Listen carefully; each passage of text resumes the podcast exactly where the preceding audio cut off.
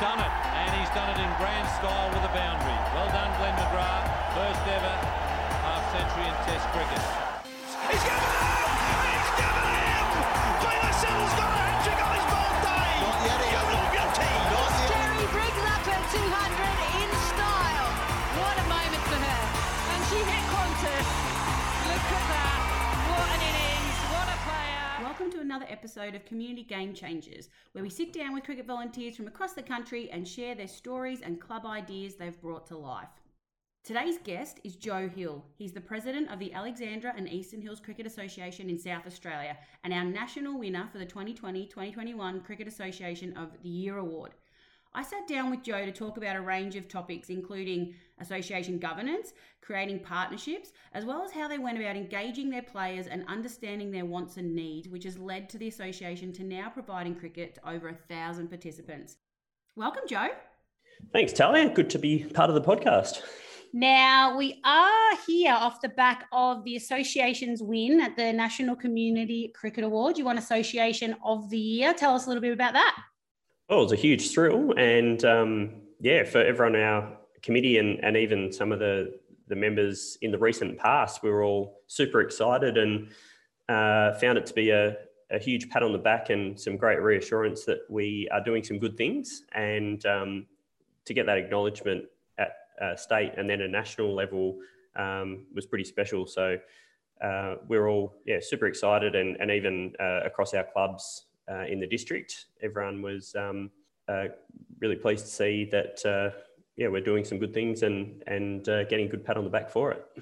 Unfortunately, we couldn't have it in person, so it was a uh, broadcasted live event. So you actually got to sit with your committee and watch it happen. What was that like?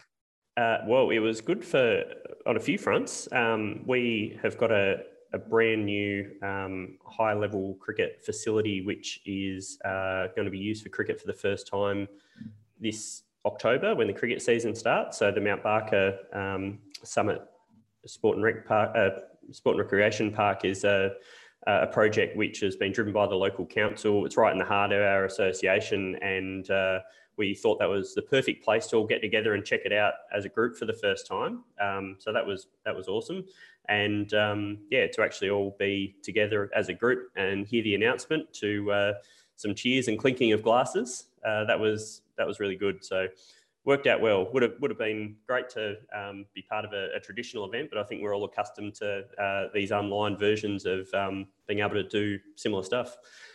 Alexandra and Eastern Hills Cricket Association. Tell us a little bit about like where it's located, a bit of the history, the, the stuff that you're involved in, of, involved in. Yeah, so to give you a bit of a bit of background, um, we are um, spread across a, a, fairly vast area in the Adelaide Hills and Upper Fleurieu region of South Australia. So most of our clubs are sort of within uh, 35 to maybe a little over an hour from Adelaide across the Adelaide Hills area and down towards Strathalbyn and that region. So uh, for your listeners that are, are not um, South Australians, it's um, I guess a, just on the, the cusp of the urban areas in in some of our um, parts and and very much a regional um, townships uh, towards the the areas a bit further from Adelaide. Um, we uh, are an association that uh, commenced in 1982 or 83, I think it was, after an amalgamation between the Alexandra and the Eastern Hills Association. So that was um, uh, an important um, decision that was made back in, in that era that uh, allowed cricket to flourish after it was starting to struggle a little bit.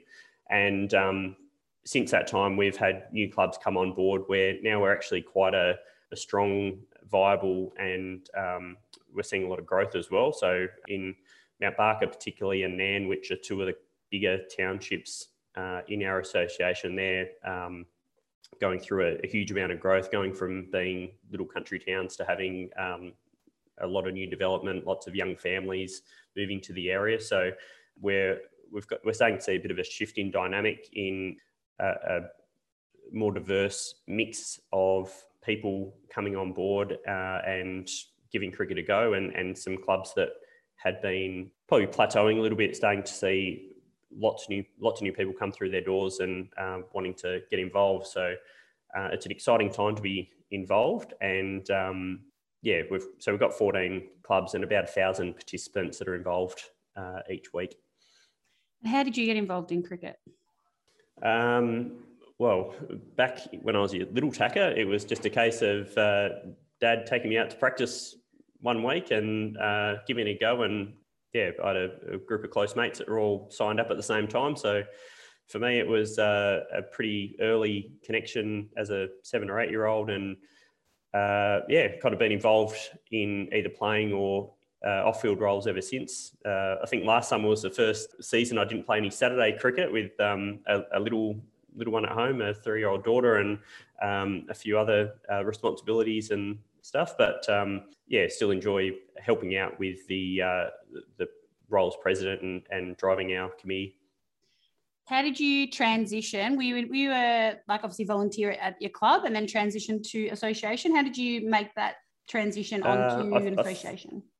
I think at a club level, um, I became club secretary when I was 16 or 17 uh, when my dad uh, overheard me complaining about something at the dinner table and he uh, quickly reminded me that if I am unhappy about the way uh, decisions are made or, or, things are going, the best way to do something about it is to put your hand up and actually be part of the group that makes the decision. So that was a, an important piece of advice that I got early on. And since then, I've really, uh, well, it's become very clear that um, that's the best way to influence positive change is to actually be uh, involved in uh, roles at a committee level or, or other working groups and that sort of thing. So yeah, it's that was probably uh, 20 plus years ago, but I think ever since then I've been involved in um, different committees or volunteering roles and I found it really rewarding to uh, put some energy in, into um, looking at how things can be done differently and better.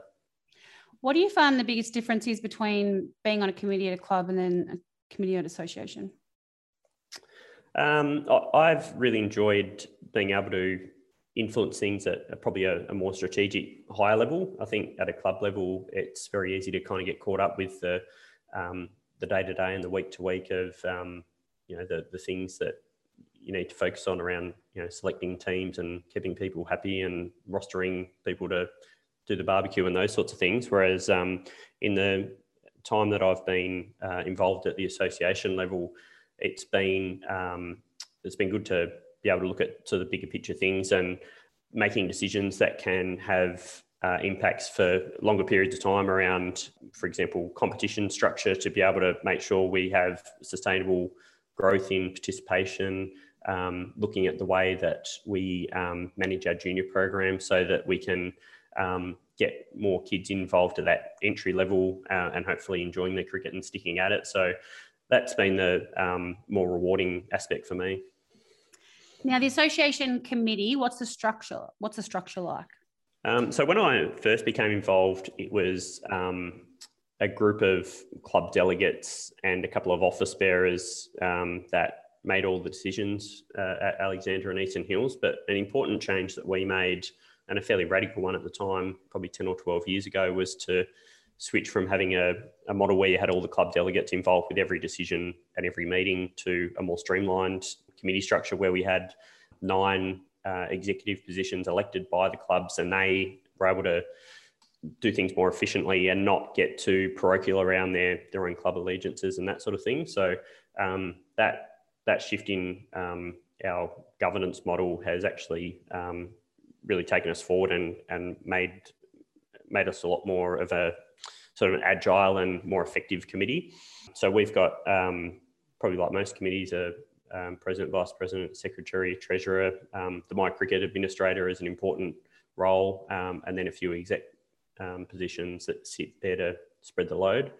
But importantly, over the last couple of years, we've had a an arrangement with the South Australian Cricket Association, which has been really successful, where we've had a um, a paid administrator staff member helping us in the comp admin stuff, um, supporting our committee. So um, yeah, it was a pilot to start with uh, that we were approached to to consider, um, and it proved to be really successful. So now we're we've continued on with that arrangement where for a fairly modest amount that we're able to kind of levy clubs and players across the board, it allows us to reduce the burden on our volunteers and let them focus on the, the higher level things and the day to day things that often burn people out and wear them down. We're able to um, allocate that to this admin support person who uh, there to do a whole bunch of stuff um, week in, week out.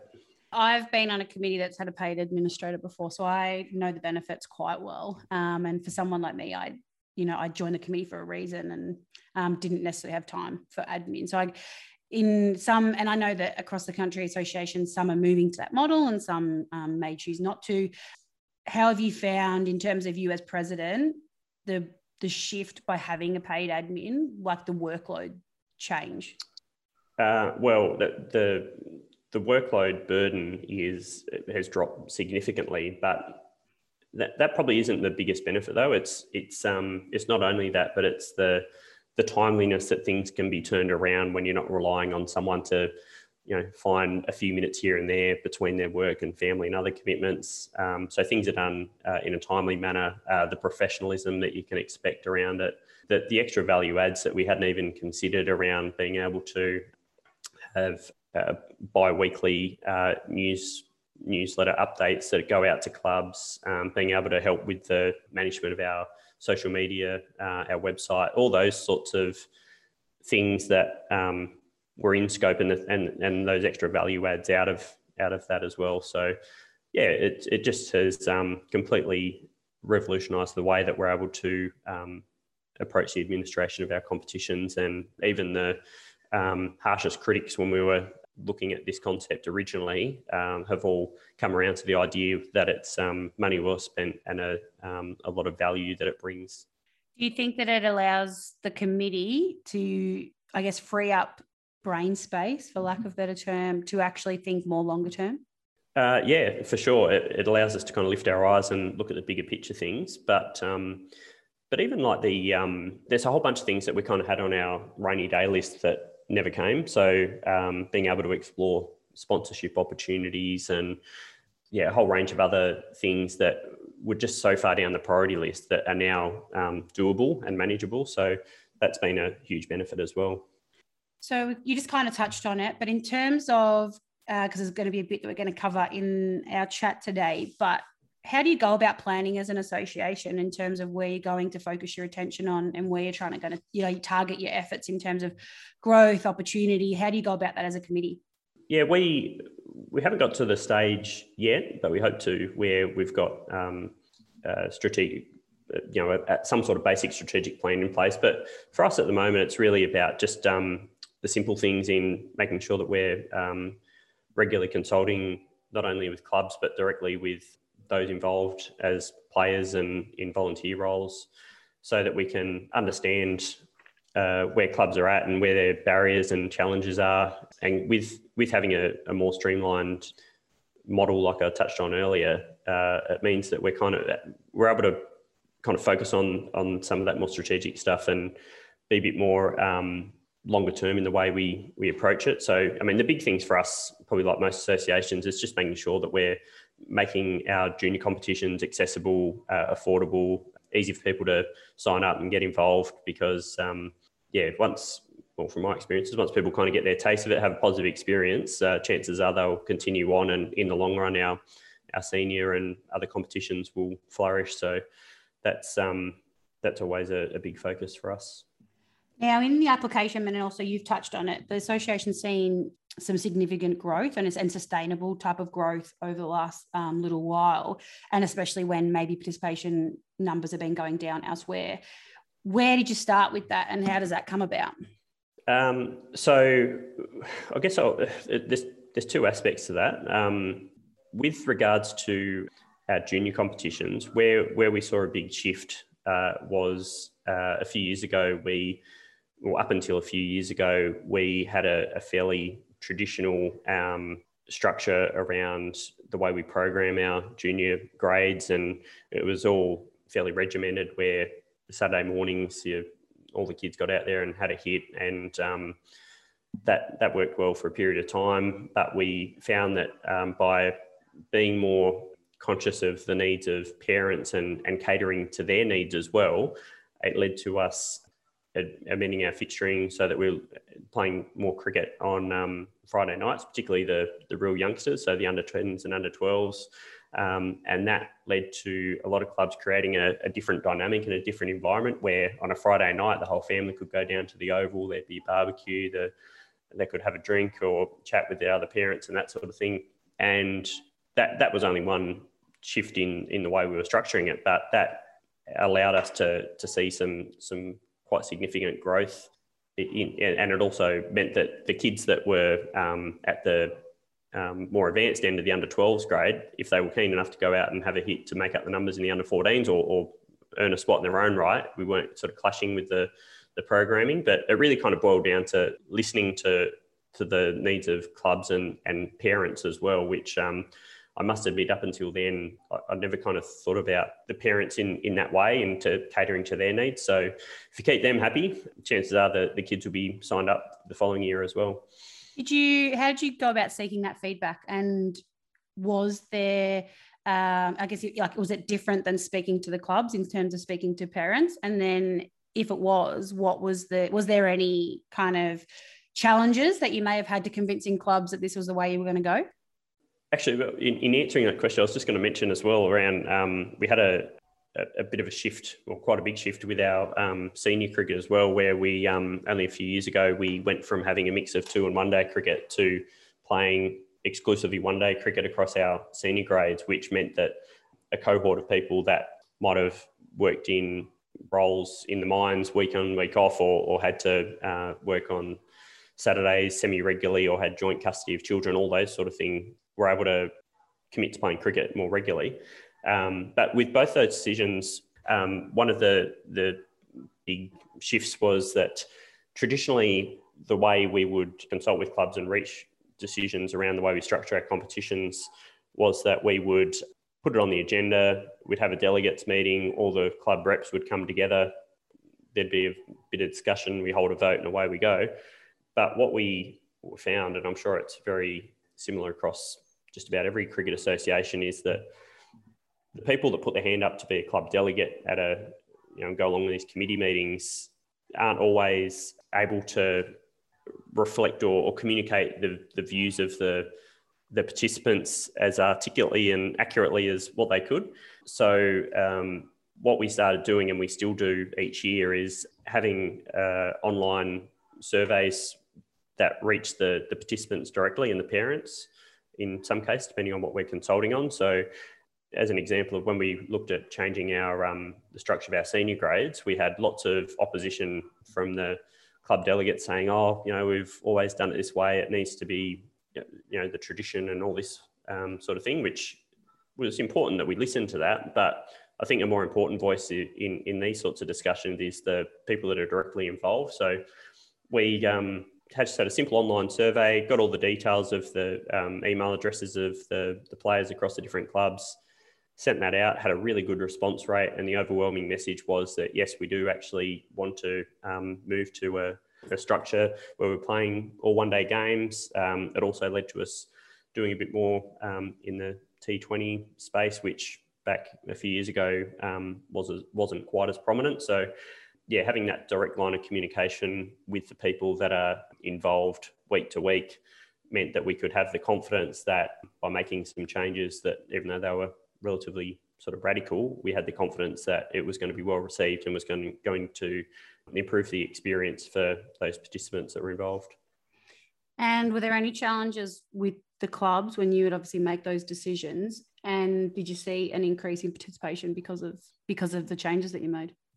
Um, yeah, we saw an increase in participation. We saw the um, the standard of competition improve, and we also saw the gap between the stronger and the weaker clubs reduce. So, um, all those important indicators all point in the right direction.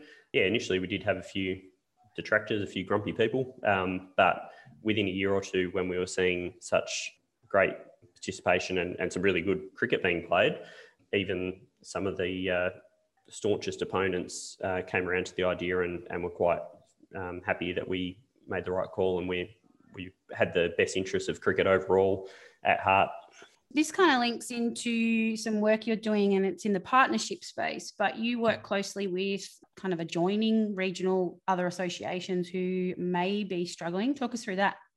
Yeah, so um, we have a, a, really close working relationship with the um, the other associations that are in our region. So the Murray Towns Cricket Association covers Murray Bridge and surrounding areas, and then there's um, two other associations that cover the the Hill Adelaide Hills region, and um, we, are doing quite a few things in that space. But one important step forward was um, three or four years ago when we all got together and identified that having a dedicated girls competition would be a huge plus for for our member clubs and for cricket as a whole. Um, but being all country associations, none of us individually kind of had enough um, enough happening in that space to go it alone. So we all um, got together and created the Upper Fleurieu Girls Strikers League, which is um, going from strength to strength. So each year we've had sort of two or three clubs from each of the different associations in a position to have enough girls keen to pull teams together. So um, yeah, that's that's getting bigger every year, and we're getting back to what we are saying about consultation. We've we've found that by having um, regular uh, lines of communication with the girls that are involved in it, we've been able to make some tweaks each year as to um, the way it's structured and the days that we play and the number of overs and those sorts of things to make sure that we're catering to their needs and making a really positive experience for the, the girls that are involved in that. So that's that's one area where we've had some good collaboration.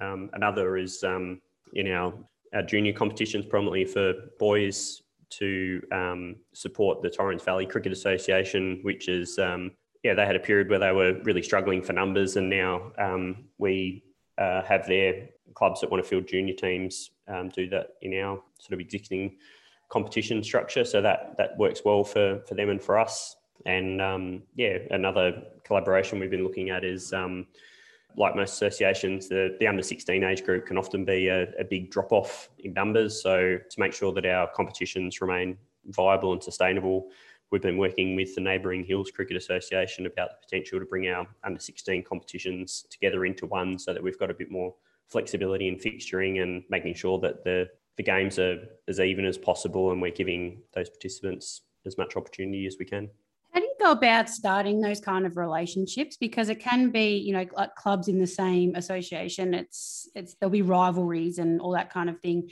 And associations can also function where you know it is just about their clubs and it's obviously the welfare of theirs. And um, but to branch out and kind of work together might be uh, new for some how do you go about actually fostering that relationship so it's a it's a really positive one that, that actually benefits both yeah, we we're quite fortunate um, in that we have a um, quite a strong uh, regional group that that oversees the the Fleurieu area. Predominantly, that was set up to kind of have the the pathways for representative cricket and that sort of thing. But it's also proven to be a really good forum for the different people involved in the the different associations in our region to be able to sort of come together and, and bounce around different ideas and and what we find through those um, those meetings and even some of the informal catch ups is that we're all dealing with the same challenges a lot of the time. So uh, when we establish that, makes it a bit easier when you can uh, bounce around ideas or or talk about what solutions might have been tried and what's worked and what hadn't and why.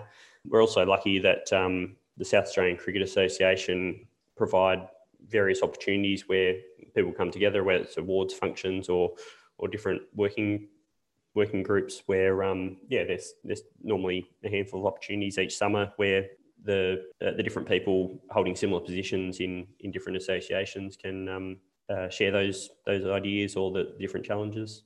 And another partnership that you've started is a bit more we're going a little bit off track here but it's in the social media space uh, and partnering with the football netball to i guess live stream and access across different audiences talk us through that yeah, that's been really exciting, and, and we've been seeing some some great responses there. So, um, a few years ago, we um, put a lot more focus into setting up our our social media. So we've got a, a, really lively Facebook page where we have lots of new content going up there and different information and news and opportunities for people to chat about local cricket. And that's um, led to us now being in a position where we've um, had some support from a group called Murraylands Football Netball live streaming team. Uh, not sure if I got the name exactly right, but um, it was an initiative set up by um, a fellow by the name of Bruce Phillips, who actually was a, a, former cricket umpire in our association, and he invested into setting up a um, getting all the live streaming gear and setting up a purpose-built trailer where initially it was to go around to cover some local football games, and then we got together and chatted about doing some live streaming of cricket, and um, it's been really well received. So this last season we did all of our um, well, quite a few of our T20 games, and he also came out and live streamed our grand final. So um, it's one of those things where once upon a time it was um, quite cost prohibitive and a lot of um, hassle involved, but as time's gone on, it's um, a bit more achievable and accessible to be able to um, have have cricket uh, live streamed and projecting to a, a bigger audience. And yeah, for grandparents interstate or family and friends or others that have an interest in Alexandra and Eastern Hills cricket, it doesn't matter where you are or what you're doing, you can um, tune if you tune in if you're keen to check it out. And do you get a sponsor to cover that, or how do you cover the cost of that now? Well, we've been quite um, lucky in that uh, the Bruce, who I mentioned earlier, is uh, we um, work together to talk to clubs and their own sponsors and um, yeah, luckily he's able to kind of do it at a, a, rate that's pretty affordable. If he can find, if we can help him find um, a few club sponsors that want to support it, get some exposure through the the coverage, yeah, it, it's it's pretty workable, which um, which is great. Moving on to facilities. So, facilities obviously different local governments, uh, usually clubs. How does the association play into the facility space, and how do you support your clubs and local government in terms of trying to improve uh, your facilities across the association? Yeah, uh, we're quite lucky in that um, the the different local governments uh, that cover um, our clubs and our association, for the most part, um, invest quite a bit into sport and recreation um, facilities. So that's a good starting point. Um, not every area around the country is lucky in that way, but um, yeah, we we've got a, a great culture of volunteering. a lot of clubs that are very proud of the facilities that they've built up thanks largely to the hard work of volunteers, sponsors, and a bit of help from um, from various levels of government. We are, um, as an association, always very proactive in supporting clubs, encouraging them to make that investment. And um, yeah, we, we've got a couple of um, exceptionally good facilities that mean that the, the bar is always pretty high for, for other clubs to aspire to as well. Um, that competitive streak on the cricket field always extends off field as well with um, clubs that would always want to yeah be at the front of the pack and um, and make those facilities as good as they can be. I mentioned at the start that we um, have got a, a, brand new facility which is um, going to be used from this coming season onwards, which is a, a huge plus for us. So um, yeah, the Summit Sport and Recreation Park at Mount Barker is going to be um, to an exceptionally high standard. I, I, expect that going forward, we might see some um, some WBBL games, perhaps, uh, or some some other sort of higher level fixtures uh, using that facility. So, yeah, to be able to throw that in the mix along with some of the other grounds that we've got available is is really good. So. Yeah, lots happening in that space as well, and and uh, once that ground's up and running, along with um, uh, the Callington Oval, which has um, just had a new turf pitch installed. We're going to, um, yeah, al- almost have double the amount of um, turf cricket available, which is um, a huge step forward as well. With the turf wickets, do you, would, this is a bit off topic as well, do you uh, manage them? Clubs manage them or councils manage them? With the exception of this new facility at Mount Barker, which is coming online soon, all the other clubs are um, uh, structured in a way where they have a mix of volunteer um, volunteer management, and um, we've got um, a, a, good local contractor who um, is very supportive of local cricket as well, and provides a lot of support for our clubs. So um, yeah, a little bit of a mix, but I know for a lot of clubs that's a, a big uh, investment and and can be a big burden at times. But fortunately for us, uh, a lot of our clubs have got their act together and, and really structured it in a way where it isn't more of a burden than it has to be it's definitely an area where people have the knowledge and then if someone leaves uh, you can lose all of that knowledge in one fell swoop Um, and it's, I think it's easy to forget that it's a living thing.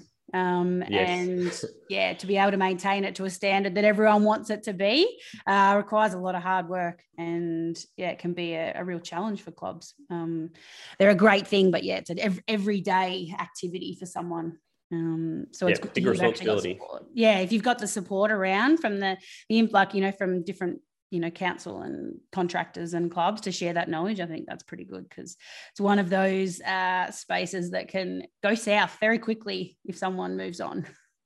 Yeah, for sure. And and like I mentioned before about the one of the local contractors um, who is a big has got a lot of knowledge in that space. Uh, that up until uh, him starting his business, it was definitely um, the feedback I got from clubs was that it, it did tend to be uh, a lot of work falling to a small number of volunteers with all the the knowledge. So a bit like our um, decision to invest in having some comp admin support. A lot of these clubs have seen the importance of putting that uh, investment into a paid expert to um, to do a lot of that work means that the, the quality of the the product um, is much better, and you're not having to burn out volunteers or or have all that knowledge sitting with too few.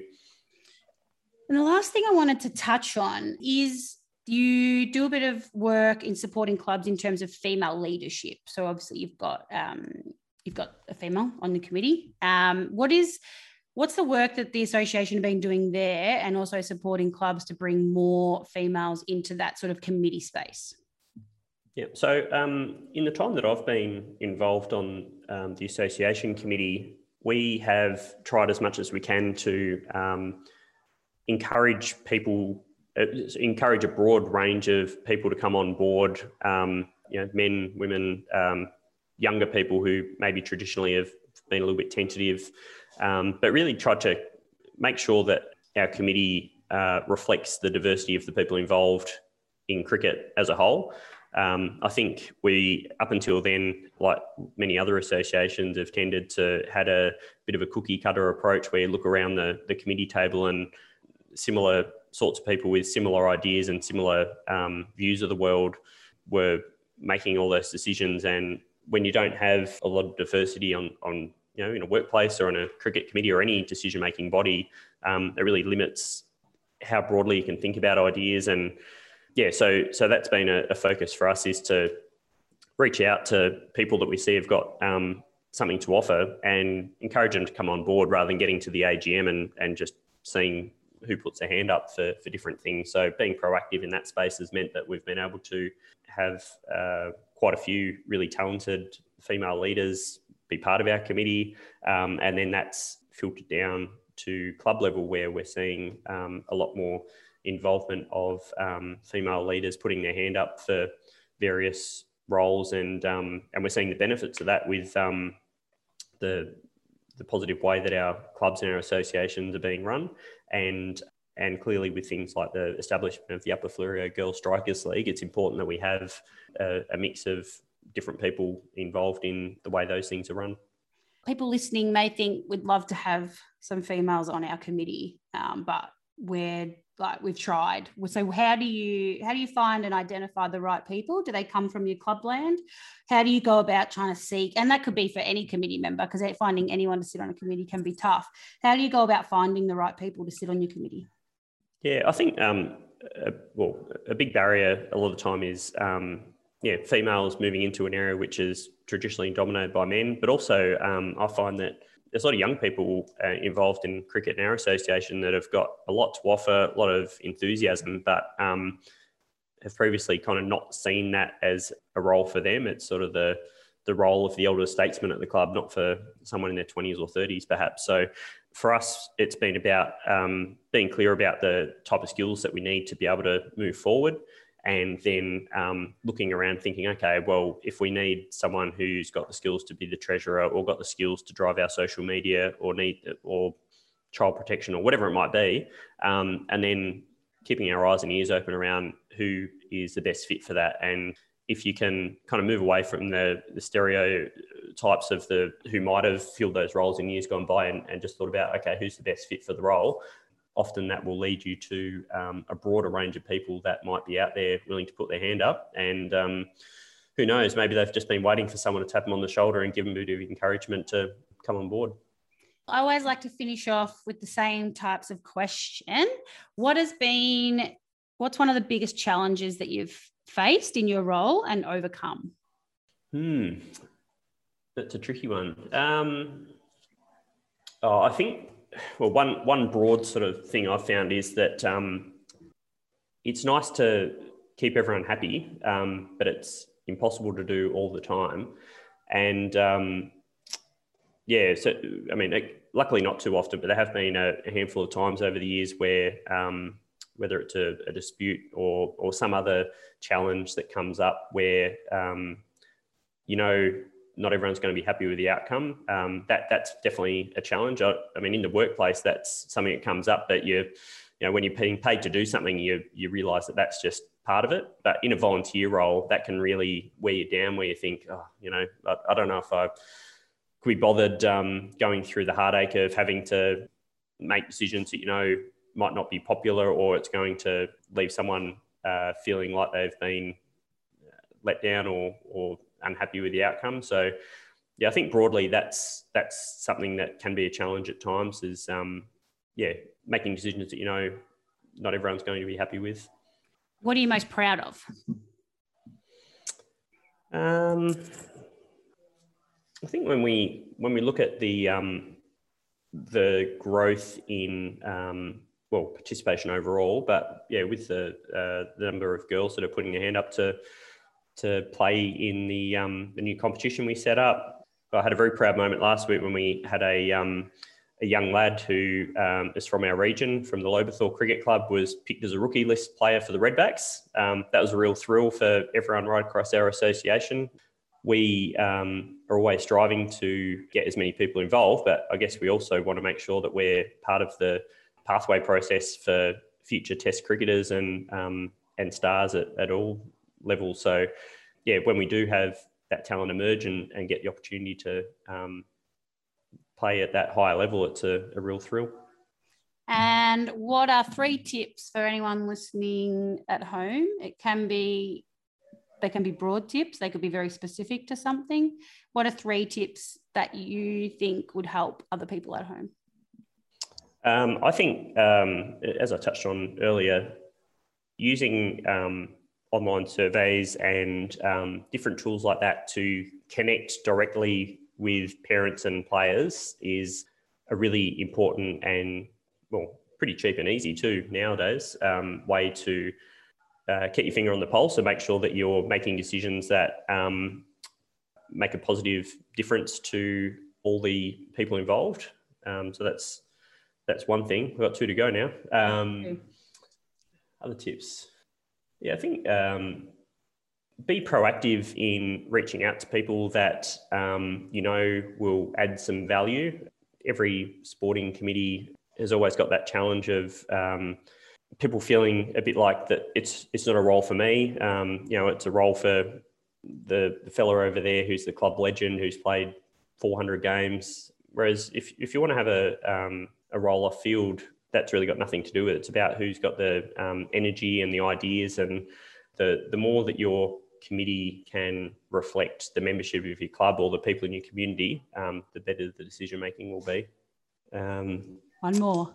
Yeah. Okay. Let's see if, what else I can pull out. Um, I know. Um, I know social media is becoming a much more central part of the way clubs communicate, but um, yeah, it's it's such a um, it's if you can have um, people involved that can take that to the next level, then yeah, it's it's got so much power. Like even uh, we haven't we weren't able to do it last year, but um, yeah, it's so easy to have like a, a, weekly video update on what's happening. Whereas I think sometimes clubs or or associations are a bit reluctant to sort of really kind of get roll their sleeves up and get into all the different tools and ways that you can connect with people. But um, yeah, um, use that technology. And I know, like our, our last committee meeting that we held, majority of people uh, logged in uh, via Zoom. Like we're talking today, Talia. So, yeah, the the more that we can make people's lives easier and communicate information by making the most of the the tools that are around. There's not the expense that was once involved with some of these things. It's it's quick and easy. It's just about breaking the um, the mentality that um, yeah, to have an effective meeting, you have to all be sitting around the table, or to communicate with clubs, you need to all get together in an old hall somewhere. Yeah, there's there's lots of ways that you can um, connect really successfully and, and make it easier for people and let them do it from the comfort of their own homes. Awesome. That was nearly four tips. So well done.